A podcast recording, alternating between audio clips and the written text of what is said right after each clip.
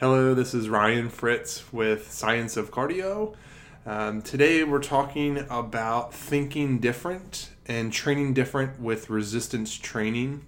So, this is a very important topic and very interesting to me. So, we're going to kind of jump into it talking about strength and resistance training today. Uh, most people have a kind of idea of what strength training is or is supposed to be. And uh, I'll just kind of go through uh, some of the benefits or the pros of traditional strength training. So, when you think of traditional strength training, you think of weights, you think of dumbbells, barbells, maybe a cable, lat pull down, or a bench press, or a barbell back squat um, so those are kind of some traditional strength training modalities. So weights are great. Uh, there's tons of scientific research and studies that support and kind of back resistance training.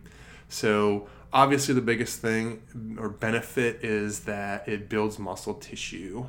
Uh, we look better, we feel better, we get strength in our muscles. Uh, we can you know, move, better range of motions. It helps with blood and pulmonary flow. Typically, we have better balance. Um, it can or has influencing with lowering our resting heart rate. Uh, usually, we sweat when we're strength training. Uh, sweating is a good detoxifier. Uh, strength training or doing kind of big muscle groups influences hormones. Um, we also have some cellular things. Cholesterol gets influenced by resistance training. Usually, when you're tired from strength training, you sleep better.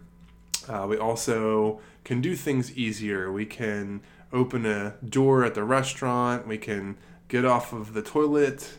We can, uh, you know, pick up things, uh, grandkids, or put our suitcases up in the top rack of the plane and then uh, we also get benefits from like bone density. Uh, we strengthen our ligaments and tendons and muscles kind of as a result of strength training. So those are all awesome uh, pros or good things about strength training. Um, some other kind of side of the coin is the cons of strength training. Uh, this is where I focus a lot of my time. Um, I have a lot of bodybuilder friends, and I've had past experience with professional athletes that you know strength train a lot. Um, I would say anywhere between six and ten sessions a week.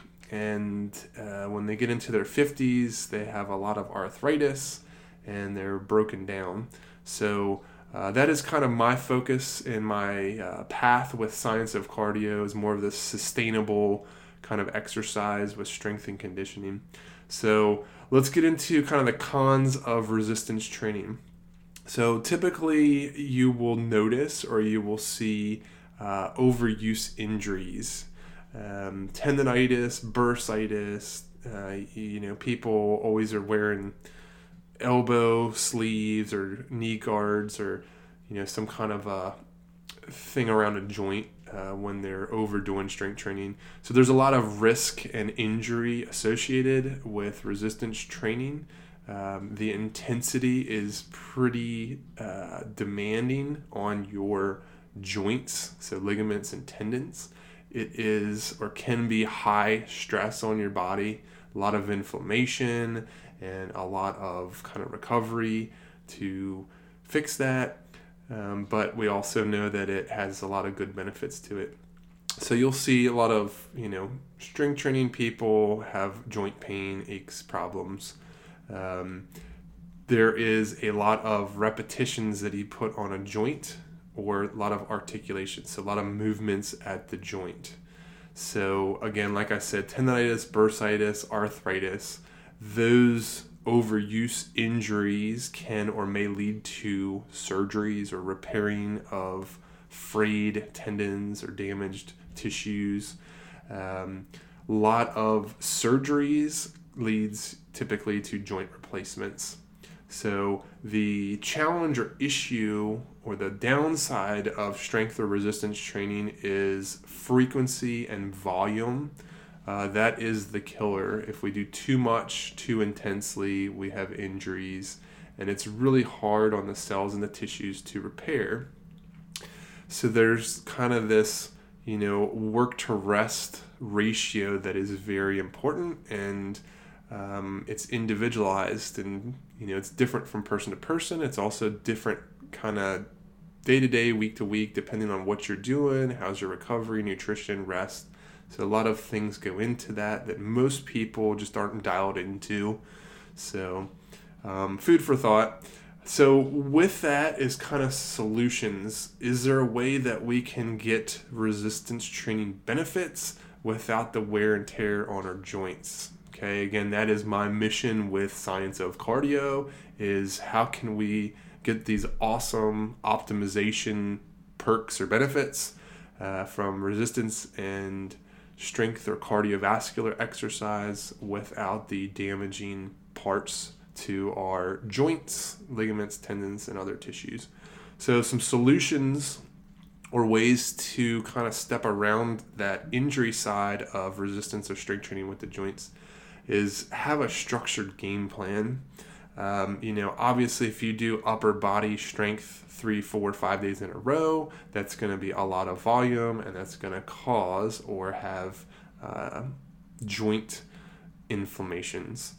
Um, I also recommend to my clients go heavy safely. So it is okay to lift heavy weights. There's, you know, bone density benefits and your bones grow um, tighter and they're less porous and they can um, adapt to that load and it will you know obviously get stronger the muscle will get bigger so that it, can accommodate to those challenges or stresses you're putting on. So you can lift heavy but do it safely know what you're doing think about your form have tempos and uh, be thought conscious about that uh, another big solution or benefit um, is change your modalities. So if you do a squat uh, as your a leg challenge, you know you might think about changing up to maybe a deadlift isometric or uh, a wall squat or maybe a split squat or a leg press. So uh, those angles and challenges have different stresses on our muscles and joints. So, good way to uh, de stress your joint um, or challenge it differently. Um, then, the basics of strength and resistance training is applying force in all ranges of motion. So, um, if you're an advanced strength trainer or lifter, you might think of, you know, uh, a bench press. You have a decline bench, a flat bench, an incline bench, a chest fly. So you're hitting all those angles and range of motion.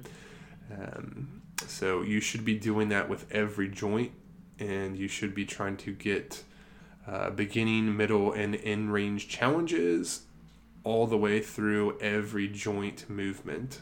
So, um, you know, there are basically 70 joint uh, movements or articulations. So we need to train those frequently, um, but there is kind of a, a, safe and unsafe way to do that. So, um, you know, just think about training things at end range, training them in different positions.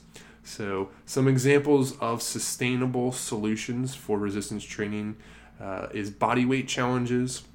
So, things like push ups, uh, planks, um, doing a wall sit. Those are, you know, um, kind of isometric things. You can use the TRX, dumbbells, machines. Uh, I use a machine called an ISOPHIT to do isometrics with. It's basically a barrier that you push into, doesn't move. Um, you know, barbells, Pilates, swimming. There are lots of ways to create uh, force into a direction. So strength training, resistance training, no matter what the modality is, you are basically applying force in a direction. So applying force in a direction can be any way that you like. Um, I can take a hundred year old person in a wheelchair and have them push into their chair with their arm or their leg. They can, you know, hold a can of soup. They can take a dumbbell and hold in the air. Um, you can basically squat down and hold a squat position. Anything that is challenging, hard effort that creates a nervous system and a muscular stimulus or challenge is considered resistance training. So those are food for thoughts. You don't have to be in the gym to do strength training. You can go onto the playground and pull yourself up uh, into a tree, hold yourself, and you're challenging your muscles and nervous systems. The recommendations for this resistance training is think sustainable. Um, what do 90, 100 year old people do? Uh, they walk. Uh, walking is a resistance thing. You're applying force to propel your body. Um, they can do isometrics or pushing into something that doesn't move. They can adjust their pressure that they do. So that's the one thing neat about isometrics is you don't need you know 7,000 pounds to uh, create a good challenge. Um, something like CrossFit uh, is not the most sustainable thing. You do not see you know 90 80 100 year old people running marathons those are kind of examples that i use with clients to show them about resistance training um, you know, Pilates, Tai Chi, yoga, those are all forms of resistance training. Again, the, the basic scientific principle is applying force in a direction. Muscle maintenance or doing things like corrective exercises for your joints. Um, I usually do exercises with my clients on their toe uh, or foot muscles, their finger or hand muscles, their neck muscles. Uh, we have them, so we need to maintenance them. Most people don't do any neck exercise, they don't do any finger or toe or ankle exercises, so those muscles become deconditioned over time, and that leads to imbalances, it leads to muscle weaknesses, it leads to joint pains, and those lead to injuries, uh, possible surgeries, and also possible uh, joint replacements. So, my recommendation is that you do once a week of dynamic resistance to maintain that movement and applying force through movements and ranges of motion. So dynamic, you're doing bench press, squat, dumbbell bicep curls, uh, cable lat pull downs, leg press.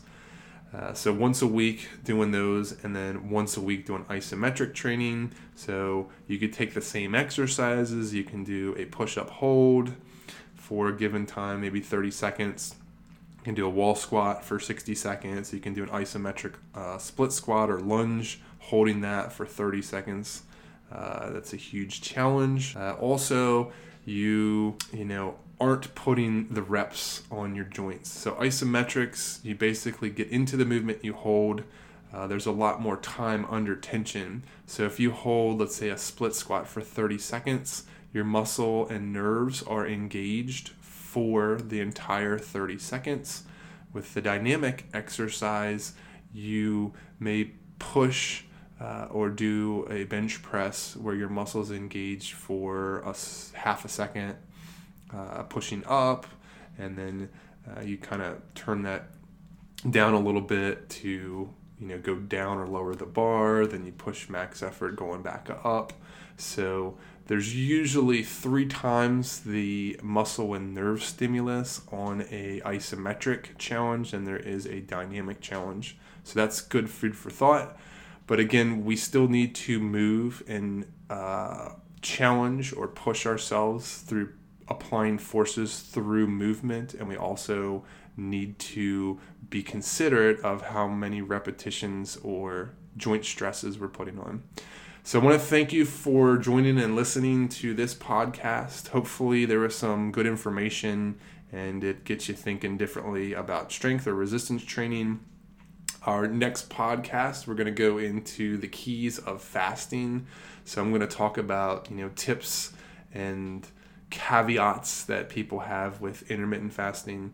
So there's some uh, challenges and some things that I've found and learned from doing fasting that make it, um, you know, harder. So I want to teach and help people out with optimizing uh, their intermittent fasting to get the best results. So have a great one.